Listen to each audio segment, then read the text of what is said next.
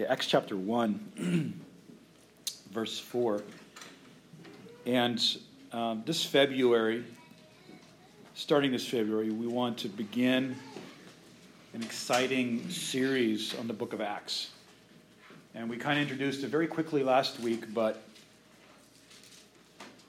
as we prepare for our church launch, we will be focusing on the, really the mighty work of God or the mighty work of grace to the first church. And how, that how every miracle in the book of Acts was really God pleading to people about his awesome, glorious grace. And so, if we'll just turn to Acts chapter 1, and if you don't have a Bible, um, the verses are up on the screen. Being assembled together with them, he commanded them not to depart from Jerusalem, but to wait for the promise of the Father, which he said, You have heard from me.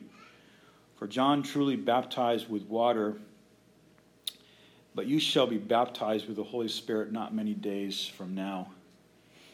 And then in, I want to just hit a few verses here. I want to go expositionally through the book and just kind of clarify or talk about a few terms that some of you have been taught. Some of these terms might be new for you, but one of them is what we would read here in the scripture about the spirit baptism or the baptism of fire.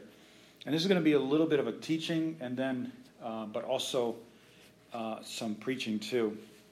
And so, here in these verses that we just read is the fulfillment of John the Baptist's statement that Jesus would baptize with the Holy Spirit and fire. Remember that in Matthew chapter 3 when John the Baptist said, I come baptizing with water, but another will come and baptize with fire. Well, this is this moment in Acts chapter 2, Acts chapter 1. And as, as Peter is speaking as well in Acts 11, verses 15 through 16, Peter speaks of this event as having taken place at Pentecost, which is a short time later. And we see that this moment when the Holy Spirit comes and the church is birthed, this is a beginning, the beginning of the most, one of the most amazing dispensations, which is the dispensation of the church. And when we look at the word baptism, um, there is just a few things that I want to say about it. And how many of you heard about that? How many of you have been baptized here, by the way? If you haven't, that's okay. But if you haven't been baptized, in May, we'd like to do, um, sometime in May, I'd like to do a baptism. We just go, just have a baptism. And um, uh, we can yes. we can choose really where. Yes. Let's, let's go to Corpus Christi. No, let's go to Cozumel. Mexico. that'd be like a that'd be an awesome trip, wouldn't it? I think if the cartel doesn't kill us there. Baptize is a Greek word. Actually, comes from a Greek word, baptizo. Now, don't lose me here because whenever you say Greek, people are like, okay, and they start thinking about the Super Bowl. Baptism means to fully immerse in all seven baptisms of the Bible. Um, in all seven ba- baptisms of the Bible mentioned, um, it means to fully immerse. It's an absolute identification. And there is an interesting um, history to this word. I like history. When I hear a word, I like to go and figure out what's the history of that word and what is that word because what does that word mean? Because I don't like to just accept the religious meaning of words. I want to kind of know what that means.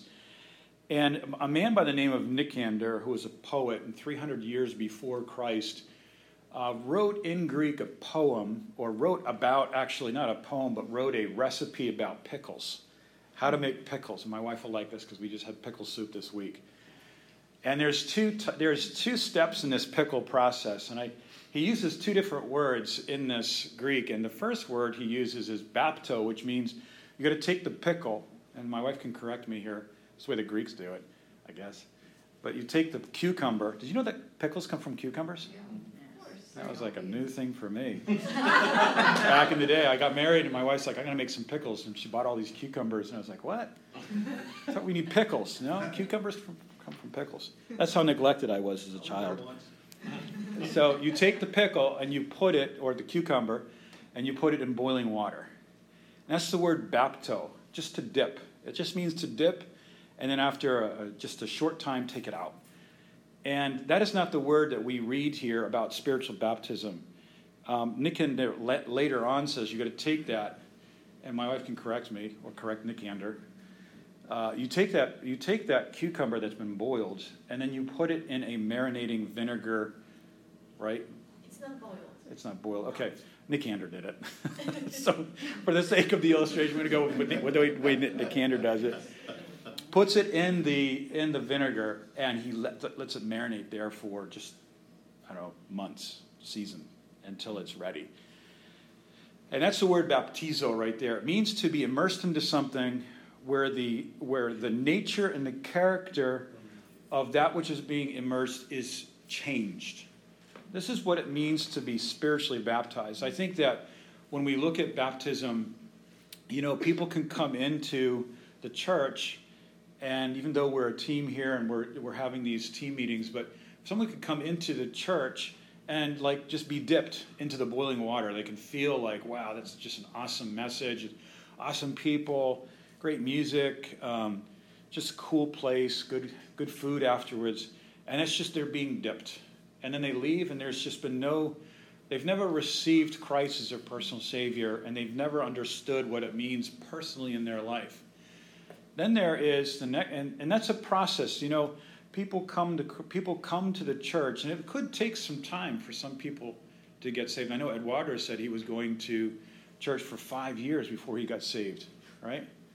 And I mean, my wife, I mean, other people would come to church, and I know other people that have come to church and they're like, God's working in their life, and then suddenly, and I was one of them, then suddenly it dawns on on that person that I need to make a personal decision about Jesus Christ to receive his righteousness, not my righteousness, because that does not, that's not going to work. Uh, his love, not my love, and his nature, not my nature. And when we receive Christ as our personal Savior, I'll, as I will speak about in a moment, that's the moment that we get put into something that's going to change our lives forever and change the nature of who we are. So this word baptizo is refers to our union and identification with Christ more than water baptism. Now, remember in Mark 16, verse 16, it says, Jesus says something like this believe and be baptized, and you shall be saved. Sometimes people will take that word baptize and they'll include it in the package of salvation. Like you got to believe, put your, your trust in Jesus Christ, receive Him as your personal Savior, and then get water baptized. Then you'll be saved. But that's adding something to grace. That's adding something to the finished work. That's adding something to the work of salvation that Christ completed on the cross. Why? Because Jesus clarifies that in the next statement. What does he say? He says, He that believeth not shall be damned. Now, what's he saying there? He's saying that, he's not saying that he that is not being baptized will be damned. He's saying that he that believeth not will be damned. So we can always qualify that verse and verses like that with the understanding of just reading the whole context. Do you understand what I'm saying? Like baptism is something that is not part of our salvation, but it's something that we do as an outward expression of what God has done on the inside. Our, our identification with Christ in Romans chapter 6, when we were buried with him and baptized with him, him in, his, in his death. If you're not getting this, I'm, gonna, I'm going to talk more. I'm going to keep talking about it, and hopefully it's going to it's going to get clear as we go on. God never commanded the baptism of the Spirit. God never, Jesus never said, be baptized in the Spirit. Okay? And that is something that the, the Spirit baptism takes place at the moment when we believe on Jesus Christ by faith. Romans 8, 9, and other verses. When we say yes to Jesus Christ, we may feel it and we may not feel it. It's not necessarily something that we got to feel. Uh, different people have had different experiences. But when a person believes on Jesus Christ as their Savior, and for me, I had zero, I had no feelings. I, I just was like, I raised my hand, you know, to receive Christ, and everybody's like, hey, how do you feel? You're born again now. And I was like, I was in the car driving home with my family. I was like, I don't think I feel any different. I feel like I still have a sin nature. and, and it was later on when I began to understand my position in Christ and who I was in Christ and that's what the church needs to be talking more about these days who we are in Christ, not about what we are supposed to do. Because I, I, I think that if we know who we are in Christ, then we're going to know what we're supposed to do. Mm-hmm. Okay? Romans chapter 8, verse 9 says that when you get saved, you're baptized at the same moment. You're baptized at that moment. So the Christian never repeats spirit baptism in contrast to repetitive filling of the Spirit. What does that mean in Ephesians 5, verse 18? You'll have some folks that will say, uh, you got to believe on Jesus Christ and then speak in tongues, or you got to believe on Jesus Christ and then prophesy. You got to believe on Jesus Christ and you have to do somersaults or faint in church. Those are things that are added to the finished work, and that is not biblical from what we understand. So, Christ or God or the Word of God never commands you and I to be repetitively baptized with the Spirit, meaning it's not like I go every Sunday and I'm going to get baptized with the Holy Spirit and then have some amazing experience. That's a one time thing. And by the way, you are not a hotel. Jesus does not move in with his Holy Spirit and then move out because you did something wrong. He moves in and he's there. He moves in and he camps out there. He moves in, and by the way, some people may say, well, you can't teach eternal security because then everyone's going to go and sin. You're going to give them a license to sin. But you know something? We don't need a license to sin because we sin anyway. When we are saved, we are sealed with the Holy Spirit. I'm going to mention that in a second. But if we live in sin, guess what? We are going to get to know the backhand of God really quick on the, uh, uh, on the derriere in French you know, on the behinds, um, because God's grace is responsible. God just doesn't throw grace at a Christian and say, hey, you know, have a great life and see you later. That's deism. Okay, God saves us, and then he's, he's a paraclete. He's walking right along with us every step of the way. And if we get off track, he'll put us back on track. God's not a God that's micromanaging your life. We have to understand the nature of God, and it's going to take some time you know, if you're new and you're coming to these meetings, um, it's going to take some time for you to get to know the nature of God and for, for God to change things in your life. So don't get disappointed with yourself. Um, don't get upset or impatient because God has begun a great work in your life. So, Christian the, the Spirit baptism for the Christian is not something that is repetitive, it's a one time thing. Filling is repetitive, and that's Ephesians 5, verse 18. So, let's look at that for a minute for a minute. What does the Spirit, what does the baptism of the Spirit do? And I noticed there's a Gatorade over there. And Wes, I just got that. I just got it. Just dawned on me what that's for. Somebody posted on Facebook because it's Super Bowl Sunday. That is the coach does a good job, right? He gets doused with a bucket of Gatorade. So if that comes anywhere near me,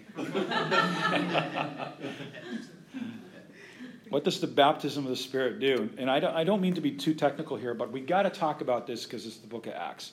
What does the baptism of the Spirit do? Well, the Spirit, the Spirit baptism always unites a believer to the body of Christ in 1 Corinthians 12 13, which is the church.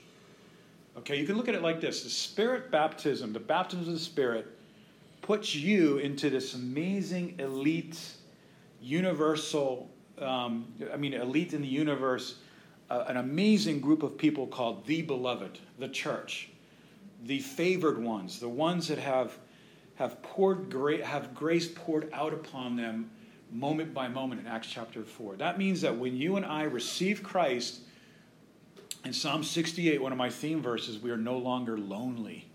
We're put in a family. We're put in the family of God. Can you imagine living in this world, not being not belonging to a family? Or belonging to a group of people that are going to encourage you, that will build you up. That's why they go to face. That's why people go to Facebook, and we all like when people like what we post. And I don't know about you, but when we post things, we're kind of like looking. Does anybody like what I just posted? Like instant gratification. But in the body of Christ, it's another kind of edification, and this is this is what happens when you and I receive Christ. We are put in the body of Christ we were given the Holy Spirit in John 14, which is a different spirit in the world. Did you notice that when you got saved, your friends and life kind of changed and people started looking at you differently or talking, and you weren't maybe even doing something different?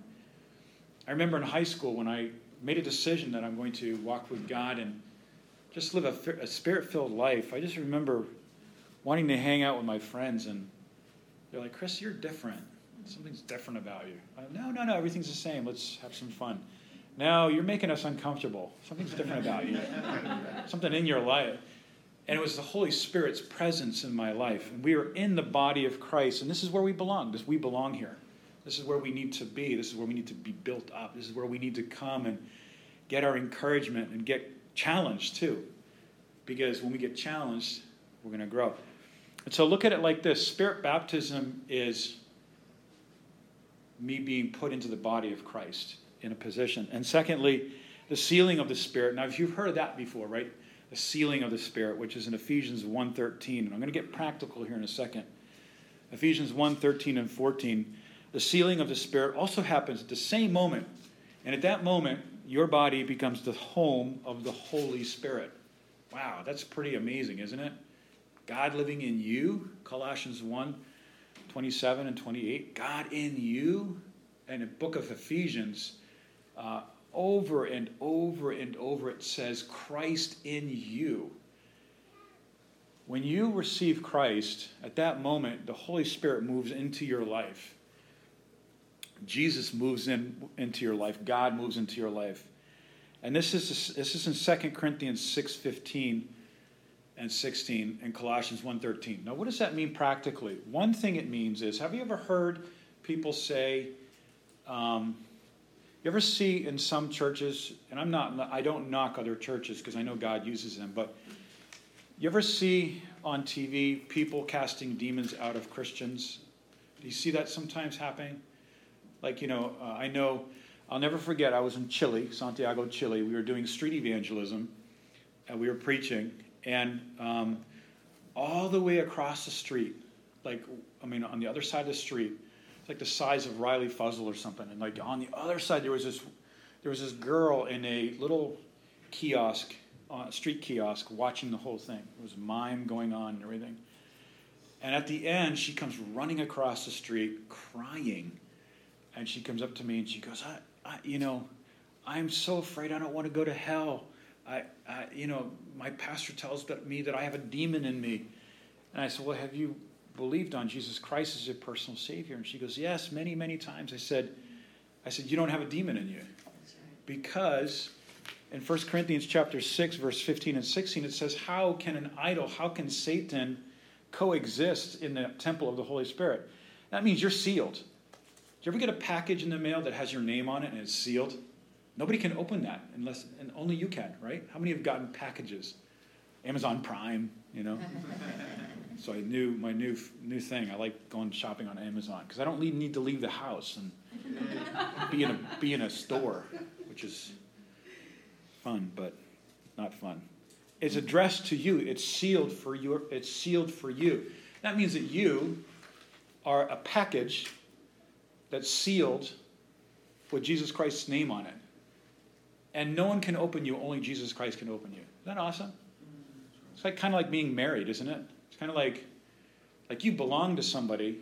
Satan can't open that package, and he can't look what's inside. You know, you ever you ever get a package, and somebody's already opened it and looked inside? It's kind of, it's kind of what do you? It's violating, violating right? It's, I remember living in Poland, and we had, um, at that time it was a communist country. We're just coming out of communism, and we were missionaries there. I was 22, 21, 22 we were doing outreach. We were, we were at the university. We were organizing these monthly events of outreach, like we want to do here. Uh, we have an opportunity to do something in Conroe.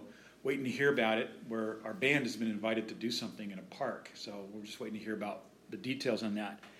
But we would do this outreach, and we were certainly being followed and, and watched by the authorities because at that time it was a police state. It was really like, you know, especially Americans coming and, and living in Poland. And so all of our mail would come in a plastic bag. All of it would be opened. All the mail from the States that would come, you know, checks that would come to us that we could never cash in Poland. It was funny. People would send us checks in Poland, you know, like a personal check. And we're like starving to death because we had no money. And there was no way to, ca- there was no way to cash it.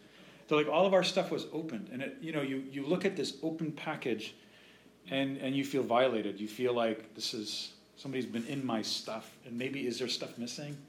You know? But that can never happen to the believer. Satan can't get inside of you. You are sealed with the Holy Spirit, period. Can the devil oppress you? He can put pressure on you, yeah, that can happen. Can the devil harass you, especially on 45? Yeah, absolutely. you can be harassed by the devil. And we will we'll talk about our authority at some other time as a believer. But let's go to Acts chapter 1, verse 6. So I hope it's clear that the Spirit baptism, or the baptism of the Spirit, or the baptism with fire, that happens, we teach here that that happens at the moment of salvation, and that there's not a second experience necessary for salvation. Is there a second experience? There can be. There have been times in my life where, where I've realized spiritual truth about certain things, and that just sent me, I was just like, wow, that's so exciting. I didn't speak in tongues or anything like that, but I just had this amazing visitation from God, and it was just very beautiful. And that is called a filling, it's not called a baptism. Okay? Is that clear? Acts chapter 1, verses 6 through 7, it says this. Moving on. Therefore, when they come together, they asked him, saying, Lord, will you at this time restore the kingdom to Israel? I love this because we're like the disciples, we're like the apostles, aren't we? We're just asking questions about timing. When's this going to happen? When, you know, you going to do this, God, or you know? And we're we all do it. And many times, a lot of our prayers are based on that question. And he said to him, "It is not for you to know the times or seasons which the Father has put in His own authority." He's just saying it's not. Don't worry about God's timetable because it's in God's authority. But in verse 8, you shall receive power when the Holy Spirit has come upon you. And I just want to talk about this for a few minutes because some folks don't understand that, that they think that this is, some folks think that this is some ex- mystical experience, this is some unknown thing. Um, what is this? What does this mean? And, and you shall be witnesses to me. I like how that goes. You shall be witnesses what? To me first to me first. I, have always loved that verse because evangelism or living the life of a missionary or being on this team here preparing to launch in a few, in a, in a few weeks, it's not about me being a witness to people, it's me about be, being a witness to Christ first. And meaning that I am walking before Christ, testifying to Christ, reciprocating back to Him His promises, His word, and His truth. You shall be witnesses to me in Jerusalem and in all Judea, Samaria, and to the end of the earth. There's a pastor, Pastor Monty Servio, and he's Finnish. Uh, he's a pastor that has done a lot of mission work in former or in, in Muslim countries. And um, when he moved to Turkey to do a church plant there to Istanbul a few years ago, at our summer convention, we had different missionaries standing up and giving like a two or three sentence update about what was happening. It was one of our services, and he stood up, and this is people were getting up and saying, "We did this, we did that," you know, and this is what God did. And he he stood up and he just said this: God has chosen to love me in Turkey. that was his mission life. I love that. I was like, okay, that's that's what mission life. That's what it means to be on this team. Like, okay, you might think, well, what am I doing on this team? Well, you are a part. You're praying. You are just edifying the rest of the team, and you're blessing. You're blessing all of us, and you're part of this group that's going to give birth to a church in a few weeks. That's what it means. This is what we do primarily as a servant of the Lord. You know, we worship, we're in a place of worship so that God can love us in that time of worship. Uh, you know, Wes does that because, you know, he's in that place getting loved by God over in the corner there by the by the uh, by the controls. You know, all of, everything that we do is just primarily that God can love me in this process. Sean is counting, you know, counting whatever he's counting, you know, numbers. Numbers. as he's doing that, he's getting loved by God, you know. So everything in the book of Acts revolves around this verse in verse 8. Verse 8. Um, verse 8 is, is just really the center of the book of Acts. When we talk about the book of Acts, and I think sometimes some people may be afraid to talk about the book of Acts because there's miracles in there, there's signs, there's incredible things that God's doing. And it's kind of outside of our our box of God, you know. People may think, well, I'm a cessationist and, and I don't believe in miracles. But you know, although we do believe that at the end of the canon of Scripture, that you know that some sign gifts, you know, sign gifts are no longer being given as an office to people. Like you don't see the, the, the, the office of the healer or the office of the prophet being handed out at the end of the establishment of the first church by the Holy Spirit, there can be moments where there, by the sovereign act of God, God could do something miraculous. And that's based on his sovereignty to build the body up and to get the gospel out. And so we can, we're going to talk about the gifts at another time. But when we look at the book of Acts, the book of Acts is a historical book. Remember this it's a historical book. It's not a, it's not a doctrinal book, although you do see doctrine in action in the book of Acts. And so sometimes when people try to derive their church doctrine out of the book of Acts, they kind of get lost a little bit. They get their theology gets messed up. The book of Acts is a book that basically is stating, I think it should be not the book of the Acts of the Apostles, it should be the book of the Acts of Jesus Christ, the work of God in the, in the, in the first church. The book of Acts is just a story about how you can't put God in a box and how God is moving in his first church. Everything revolves around evangelism and winning the lost and discipling people in the book of Acts. So after the ascension of Christ, the scene changes to the upper room prayer meeting. We talked about that last week, didn't we? Verses 12 through 14, where Jesus, where, where the disciples are together. But I want to talk about something that sometimes people don't understand, and it's the latter part of chapter 1, and this is what I call the Matthias mistake. Remember Matthias? You know the story of Matthias in verses 15 through 26?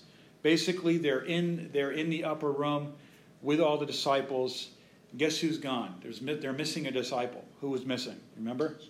Judas was missing, right? Judas committed suicide because he sold Jesus Christ out for 30 pieces of silver which in the Old Testament, 30 pieces of silver was basically what you would buy a slave for. That's unbelievable. The book of Leviticus. It's just amazing. Judas sells Jesus out, um, betrays Christ, and then he is so overcome with remorse, like many times people do, they end their life. And this was according to Scripture. So there's 11 there. There's, there, there is someone missing. And so Peter, moved not by the Holy Spirit, but moved by his own opinion, states that something needed to be done to fill Jesus' place. And this is what I like about the book of Acts. The book of Acts is, a, is an honest book, it just tells you the way it is. And it's just telling you a story without buttering it up. Here, Peter, I believe, makes a mistake because Peter is not moved by the Holy Spirit. As you see later on in Acts chapter 2 and Later on, you see the apostles being moved by the Spirit. Peter says, We got to do something. He sees a need and he's moved by his own opinion. And he says, We have to fill that spot. So there's a guy, there's two names, Barnabas uh, or Barabbas, uh, no, Barnabas and Matthias that were there. And so they cast lots. Now, casting lots was like, you know, there were like these stones, these pe- pebbles with like symbols and numbers on it.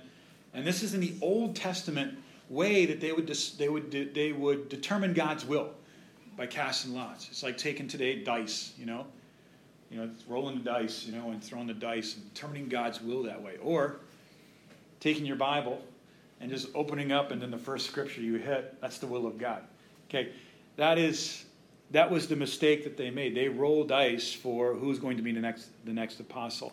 And that wasn't God's will because you never see Matthias' name ever again in the book of Acts. He's just not there. I believe that that place was a place that Paul was supposed to take. Paul was supposed to be there. And so let's go to Acts chapter 2. When the day of Pentecost had fully come, they were all in one accord in one place. They were all in one accord in one place. I like that. You know, they were in the room, but they were all there in the room. You know, it wasn't like they had all their phones out and they're all on Facebook. I like Facebook, I'm on Facebook. But they were all in one accord in one place. They were all there in one place. And suddenly there came a sound of from heaven in verse 2 of a rushing mighty wind. I want to just mention there that this word wind may not be the best translation because the word wind in the Greek is pneuma, spirit. So they're in this room, and suddenly they, everyone becomes very aware of the sudden presence of God in the room. And like I think that God's presence is here. I can te- detect the presence of God. Like when we were doing worship, I detect the presence of God. Don't you? Don't you sense like there's a sweetness, there's a sense of adoration. I was driving in my car here and I'm listening. I was listening to a new song, I think, by Jen and Brian. I don't remember. I posted on Facebook. I never heard these guys before, and it was just um, called At the Mention of His Name. And I think it's number two or three on Worship Together's new song list. And I, I thought, that's amazing. That song just ushers in the presence of God. And this is what can happen so easily is that, you know, when we are in one accord, in one place, one mind, we're not perfect, and maybe we don't do everything right.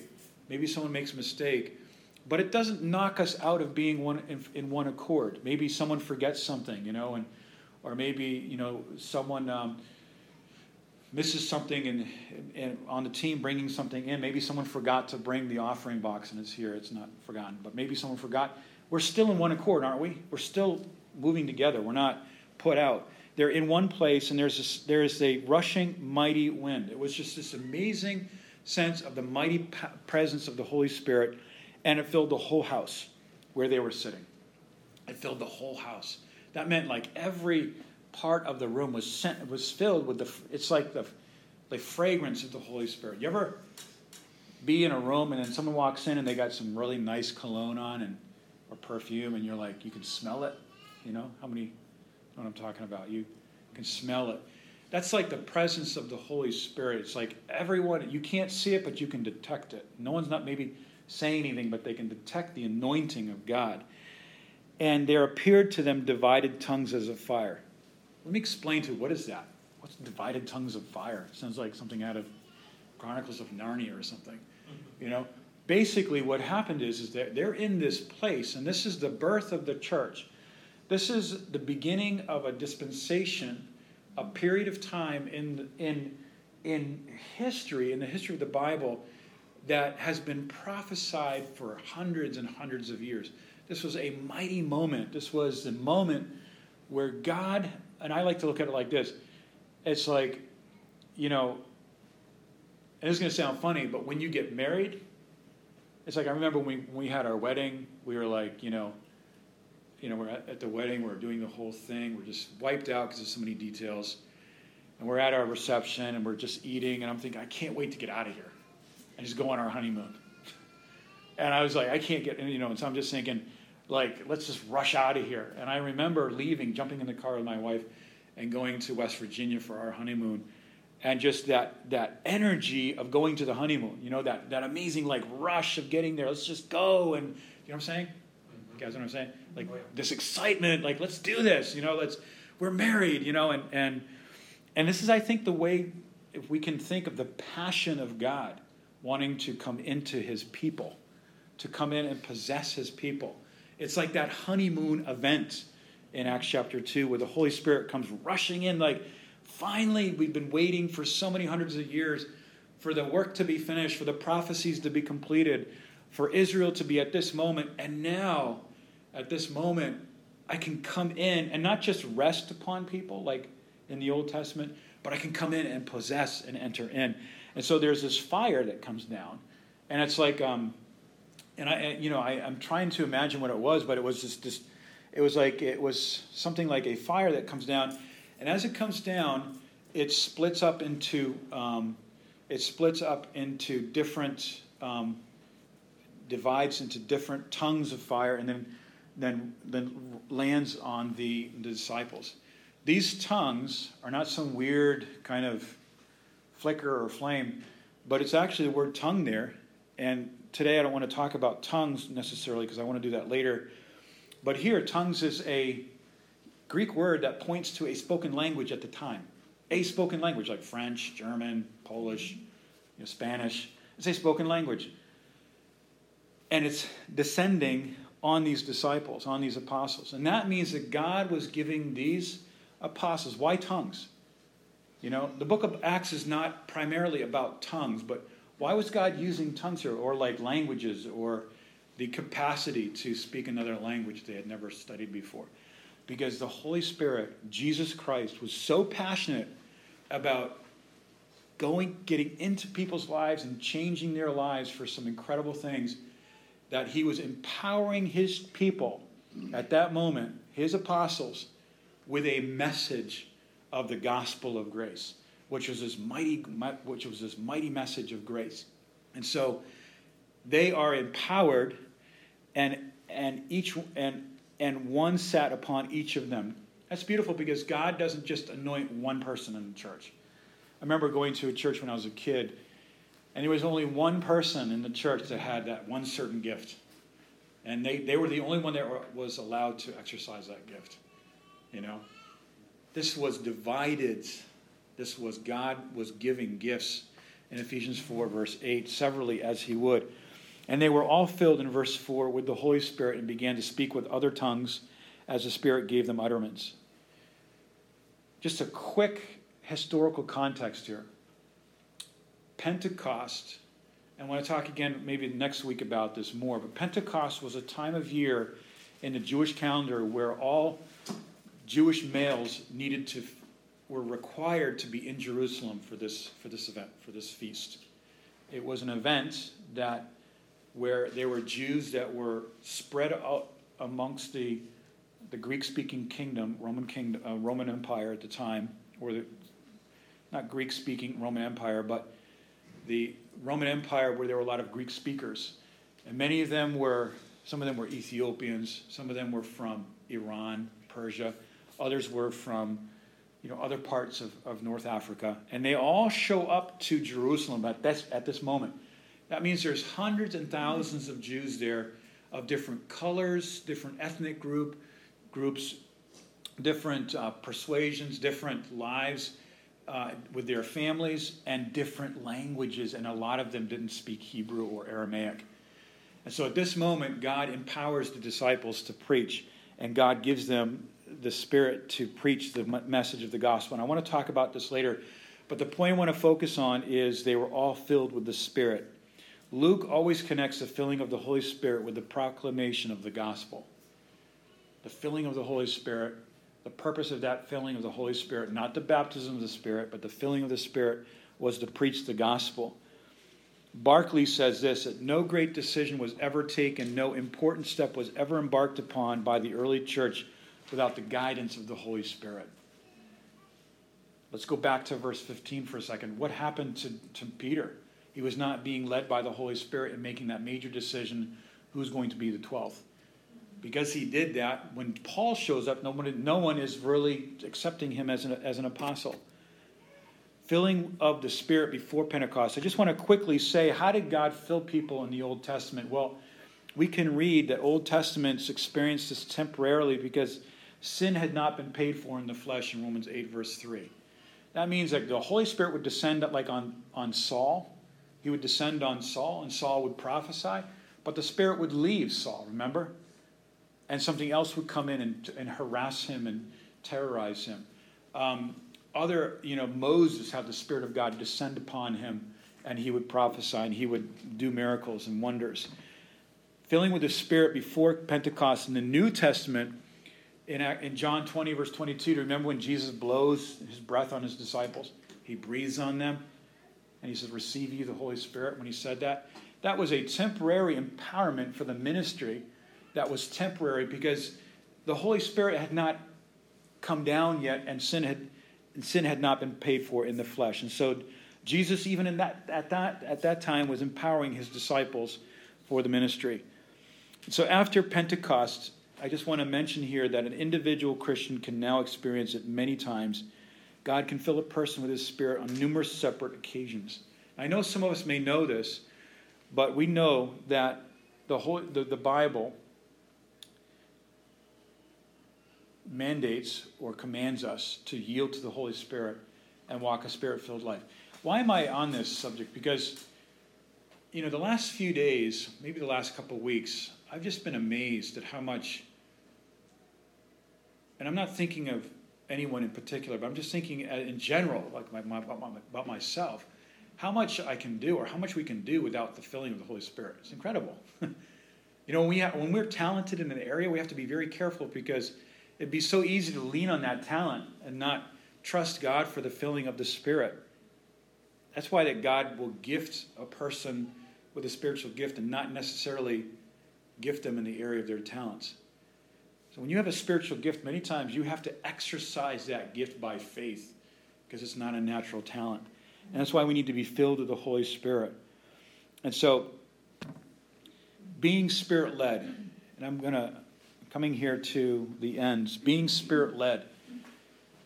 Being filled with the Spirit means that every morning I come to God and I say, God, my life is not my own. I'm bought with a price. Um, I've been purchased with the precious blood of Christ. I'm no longer my own. Lord, I surrender my will. I surrender my opinions. I surrender my emotions. I surrender all of my temptations. Many times we're dealing with, we're, we're fighting temptations, and that's not even God's will. God's will is not for you to fight temptation. God's will is for you to su- submit to God in James, the book of James, and the devil at that point flees from you. You know, if we're struggling with temptation, you know, and that happens all the time. We're always being there's stuff that's always coming to our way, and it's, you know, and and um, you know, and and there's that opportunity to live in temptation. Instead of you and I rolling up our sleeves and saying, "I'm gonna battle the devil now," you know, I'm gonna I'm gonna win I'm gonna win this fight against the devil. Just surrender to God, and when we do that, the Holy Spirit fills us and begins to control us. And to the measure that we allow the Holy Spirit to control us is a measure that God leads us. Okay? Yielding to his direction in our life. I just think that our greatest prayer is that we would be led by the Spirit, filled with the Spirit, and just be directed by the Holy Spirit. And that's why that's why like that's why I'm not I'm not I'm not disappointed or I'm not discouraged or I'm not frustrated when God says, you know, I want to move a little bit in this direction because um, this is the way I'm directing. Um, so, grieving the Holy Spirit in Ephesians 4, verse 30. When we sin, we take control over our own soul, and we can. But when we confess our sin, the Holy Spirit again controls the soul. When we sin, we're grieving the Holy Spirit. 1 John 1 9, it says, If we confess our sin, then he is faithful and just to forgive us of our sin. Um, what is confession? When we sin, it's so important that we immediately confess that to God. Confession means basically saying the same thing that God says about that. Just saying, God, you know what your Bible says about this, that this is wrong. And I agree with that. Confession is not beating ourselves up. Confession is not promising that we're never going to do it again. Confession is not um, adding some kind of fleshly program where I can appease my conscience because I feel so bad. Whenever we sin, we feel so bad, don't we? We're like, oh, okay, I gotta, I gotta rectify that. You know, I gotta do something. And it's like, at that moment, the Spirit of God is grieved in us because we're living in guilt instead of conviction. And the conviction of the Holy Spirit is when God says, that's wrong. This is what the word says about it. And I just need you to acknowledge that in my presence in Psalm 51. Just acknowledge. Uh, David said, I acknowledge my sin to you. And when we do that, when we do that, we're cleansed. And when we're cleansed, we're in a place where we can be, um, we can be filled and we can be back on track in our calling. I'm just going to um, what grieves the Spirit? What grieves the Spirit? I think it's so easy that we could gr- grieve the Holy Spirit. I like the example of a dove. Um, they say that doves, and the dove is the picture of the Holy Spirit. The dove is such a sensitive bird that it's been known to tremble in the presence of a feather from a vulture. It's such a sensitive bird. And I think that the Holy Spirit in our life is so sensitive and can so easily be grieved. Because in Acts 1, verse 14, the apostles are together in the upper room in one place, in one accord, and they're not grieving the Holy Spirit. Um, I just want to finish here with this. What does it mean to be filled with the Spirit? I know we're going a little longer than we normally do, but I think this is important to cover. The Greek word for filling is plero, and it has four meanings. Number one, it means to fill up a deficiency in Colossians 1:25. That means it fills up a it fills up a deficiency. When I'm not filled with the Holy Spirit and I just step out into what I'm supposed to be doing, you know, in my ministry in the body of Christ, I am serving out of deficiency. I am serving out of the need to be recognized. I'm serving out of my fear to be rejected, or whatever our deficiency is, whatever our brokenness is. All of us have it. I have it. Every one of us in this room has a brokenness or deficiency in our soul. And if we are not filled with the Spirit, then I'm going to be I'm going to be doing things in my relationships or in my ministry out of a deficit motivation, and that doesn't glorify God, and it's not powerful. And number two, it means to be fully possessed. It means to be possessed with, with the Holy Spirit. It means to be filled with God, and there's no other room for any other kind of thoughts. There's no other room for anything else in my life.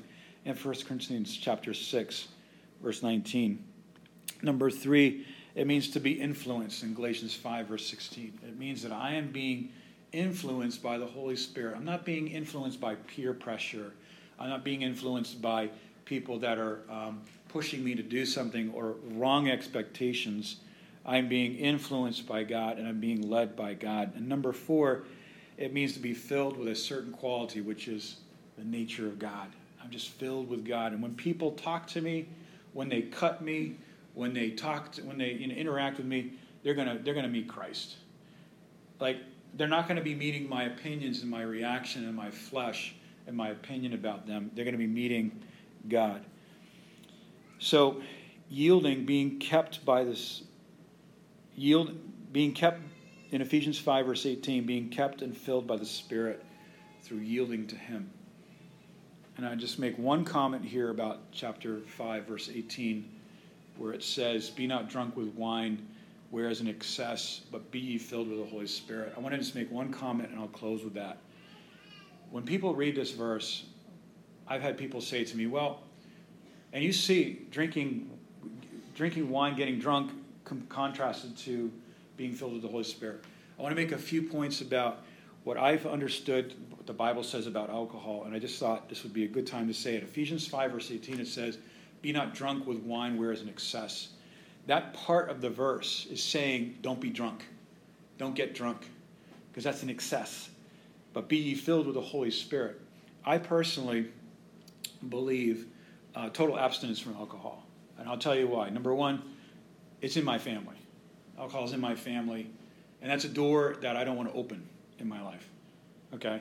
Uh, there's 75 Bible verses that tell us, well, that give us, and I can give you this information if you like, I can email it to you. 75 Bible verses that say alcohol is a negative thing.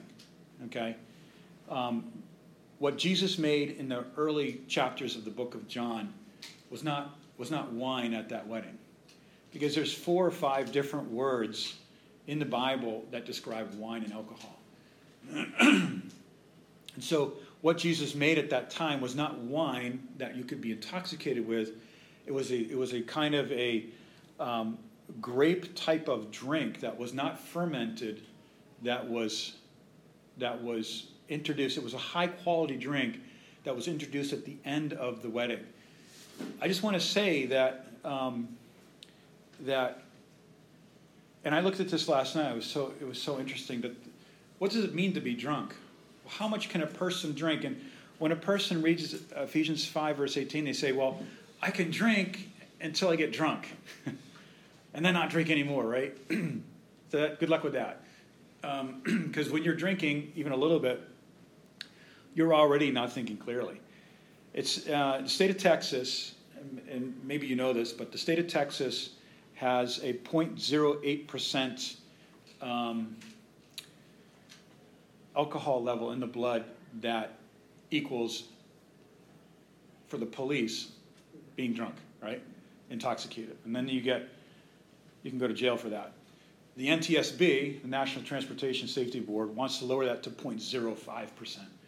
So I like numbers. I was thinking about this and I was reading about it, and that means a 100 pound woman could have one drink, which is a 12 ounce beer, um, a liquor, um, or five ounces uh, of, of red wine, and legally be intoxicated. Okay? At five ounces is like that. Okay? So, furthermore, let's go, let's drill down a little bit more. Furthermore, that the, the uh, the magazine The Atlantic came out with an article stating that um, even if a person drinks, quote unquote, moderately, less than 0.05%, they are still destroying brain cells. And so the question is that if a person drinks one like portion of whatever it is, they are already not only impaired in their in their minds, but they are no longer I feel personally, and you can disagree with me on that, but I don't feel at that point that they are just filled with the Spirit at that point because they're not living in a sober mind. And so if somebody drinks at home, you know, we're not going to march into their house and command them to throw away all of their bottles and whatever they're doing because that's not my place. I'm just here to preach what, how I understand what the Bible says. When the Bible says do all things in moderation, that, ver- that actually is not a Bible verse, by the way. Um, Bible verse is actually in the book of Philippians. It says, Let all things be done in moderation. And that verse has no reference to alcohol.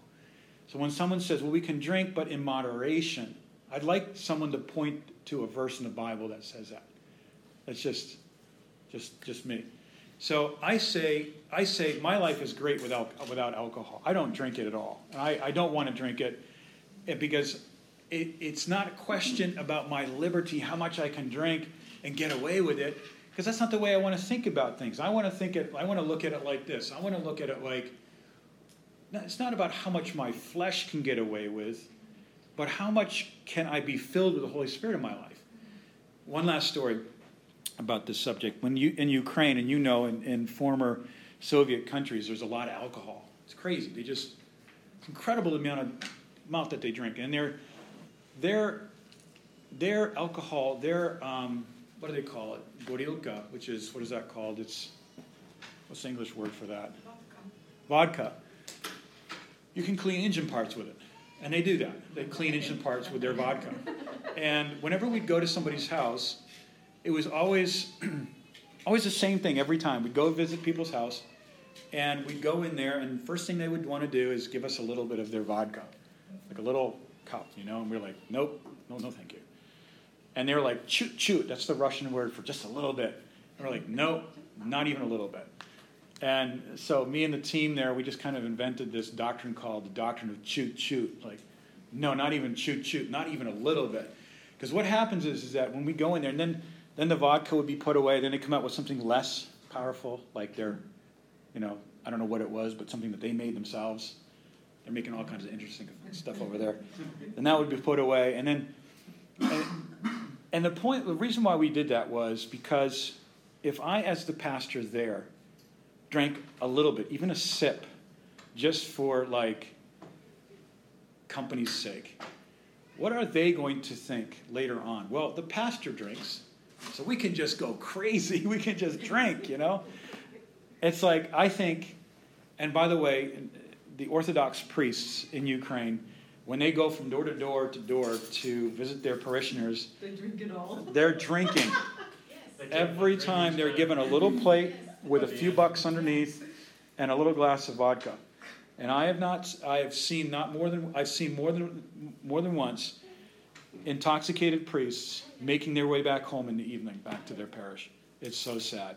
So I just want to finish with that. I know this was kind of long today, but I wanted just to comment on these things so that you know where I stand on these things. And if you have any questions, and I, I welcome questions, please come and talk with me.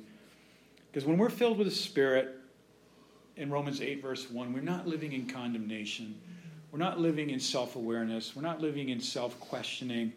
We're living in the presence of God. We're living in the empowering work of the Holy Spirit, where God can give us wisdom and understanding for uh, our lives and our families and our marriages where God can move in our lives and do miraculous things because He wants to touch people's lives. And we can live above the gravity of sin and death into the powerful calling of God in a missional life. Amen? Amen. Okay, let's close in a word of prayer.